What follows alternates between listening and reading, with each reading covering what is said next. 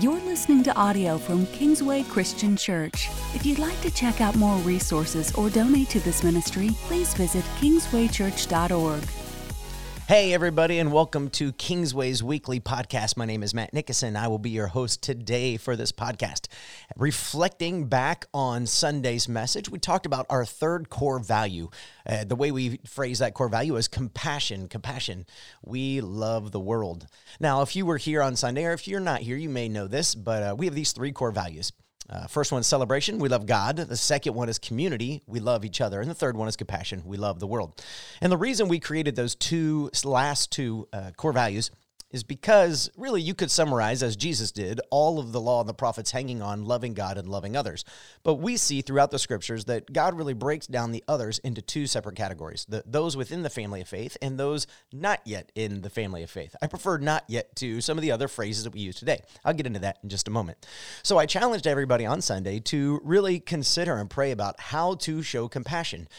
If I am a missionary with, say, Care India, one of our missionary partners uh, in India, uh, the way that I uh, show compassion, the way that I love the world, is we build wells and we give clean drinking water. We provide Save the Girl programs where we give outfits and backpacks so that girls can get out of these destitute situations in the villages and get an education and possibly have a future for them. And I think we have over 10,000 girls currently in Save the Girl program. That's what we do in India. But in America, where most, maybe not all, but most people are well fed and well clothed, and most people have their electricity paid for and things like that. How do we show compassion in a way that loves the world? And the goal is always to open up doors for the gospel, open up doors for the gospel. Well, I'm going to focus on one part of that today. I'll give some wisdom on the other, but uh, let's just take a look for a minute. Here's a passage in the Bible, John chapter 3. I'm going to read it and unpack a few things as it relates to Sunday and uh, just walk through and see if there's any wisdom for us. Ready? So, John chapter 3, verse 1, New, New International Version says this Now there was a Pharisee, a man named Nicodemus, who was a member of the Jewish ruling council. He came to Jesus at night and said, Rabbi, we know that you are a teacher who has come from God. For no one could perform the signs you are doing if God were not with him. Okay, so first of all, as I mentioned on Sunday, uh, notice here uh, that this man, Nicodemus, he's a religious man. He's well acquainted with the ways of God, the teachings of God, but he's just not sure who this Jesus guy is yet. I said Sunday that the point of the signs, the point of the miracles was not the point. The point of the signs and the point of the miracles was to, to give authority, to point the way to Jesus himself. And part of my the reason I'm bringing that up today in the midst of this is don't get so hung up on God's miraculous activity in your life and the lives of everybody else that you miss the point that all of it is to point to Jesus. So as you are figuring out how do I show compassion to the world, everything you say and everything you do is to point to Jesus. It's not to point to you, it's not to point to Kingsway, it's to point to Jesus. Now, if Kingsway is doing their job, you'll be able to partner with us, us with you, excuse me, in accomplishing that and pointing people to Jesus. But the goal is not Kingsway. We are not building a Kingsway kingdom. We are building a Jesus kingdom along with all the other churches and Christians in the community. Now, what I want you to notice here is there are really two different kinds of people who are at at present outside the faith. There are those who are not presently seeking after God. They really aren't even curious. They aren't even interested. And there are those who are. And you probably need to think of this as a continuum. Uh, they're all along this stretch of very hungry for God and they're right at the brink of decision. They just need somebody to say the name of Jesus and they're ready. And then there's people who aren't even asking questions. And it takes wisdom and discernment to decide, figure out which kind of person am I talking about in this conversation.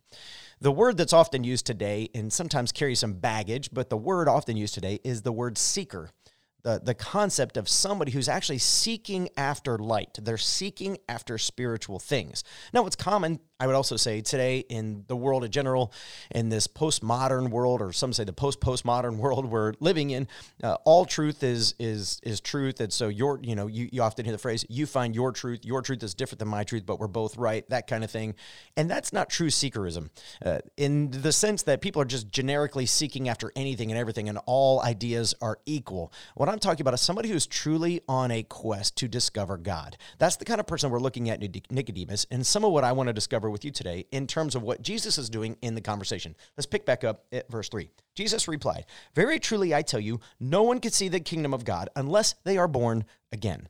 So, part of what Jesus is beginning to reveal to Nicodemus, who again is a religious teacher, he's beginning to reveal to him, and that is Nicodemus, you're sneaking in here at night. You're coming in here at night. You want to have a spiritual conversation. But the reality is, you can't understand all the things that you are trying to understand until you first take that leap of faith, until you first take that step. Your whole life, your whole being, everything in you has got to go in on faith before some of these things can be open to you, before you can begin to truly get them.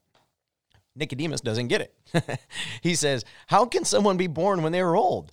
Surely they cannot enter a second time into their mother's womb to be born. And every mother listening to this podcast went, by God's grace, thank you that that's not possible. This is common that Jesus is speaking in deep, rich spiritual metaphor, and sometimes the hearers don't get it. Sometimes even the disciples don't get it. We have the benefit here, a couple thousand years later, the Bible's gathered together. We have many people who've made commentary on it, preachers and scholars and theologians who've written on it and talked about it. So we have sometimes a little bit easier time unpacking these things because they've been unpacked for us much of our life and in our culture. But you can not, you know, Nicodemus, you know, he's doing his best here. He's trying to grasp it, just doesn't make sense to him. This is important because you need to understand when you're in a conversation with people, sometimes you're going to say something that to you is as clear and as blatant as it could be. You are born again. You accept these truths and you have made sense of them by continuing to study them and ask questions. But the people that you're talking to, they don't make sense yet. They aren't connecting. And the question for you is how do I keep the conversation going? How do I continue to point them back to Jesus? And as we're going to see in Jesus' day, how do I offer a challenge to what that person currently believes? Let's take a look. Jesus in John chapter 3, verse 5. Jesus answered, Very truly I tell you, no one can enter the kingdom of God unless they are born of water and the Spirit. Flesh gives birth to flesh, but the Spirit gives birth to spirit. You should not be surprised at my saying, You must be born again. The wind blows wherever it pleases. You hear its sound, but you cannot tell where it comes from or where it's going. So it is with everyone born of the Spirit. And Nicodemus responds, How, how can this be? Nicodemus asked. So, part of what Jesus is doing here is he's beginning to lay out a framework for Nicodemus. Nicodemus, you don't understand the things that I'm doing and the things that I'm saying because you're not trying to put it in the right context. You're trying to wrap this up in your current view and understanding of the world. But what we are talking about is spiritual things. And spiritual things can't be understood through the lens of the physical things. Spiritual things are unique, they are special. And you, by the way, should know that. Look at what Jesus says next. Verse 10 You're a, You are Israel's teacher.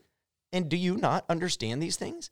Very truly, I tell you, we speak of what we know and we testify to what we have seen, but still, you people do not accept our testimony. I have spoken to you of earthly things, and you do not believe. How then will you believe if I speak of heavenly things? No one has ever gone into heaven except the one who came from heaven, the Son of Man. Just as Moses lifted up the snake in the wilderness, so the Son of Man must be lifted up, that everyone who believes may have eternal life in him.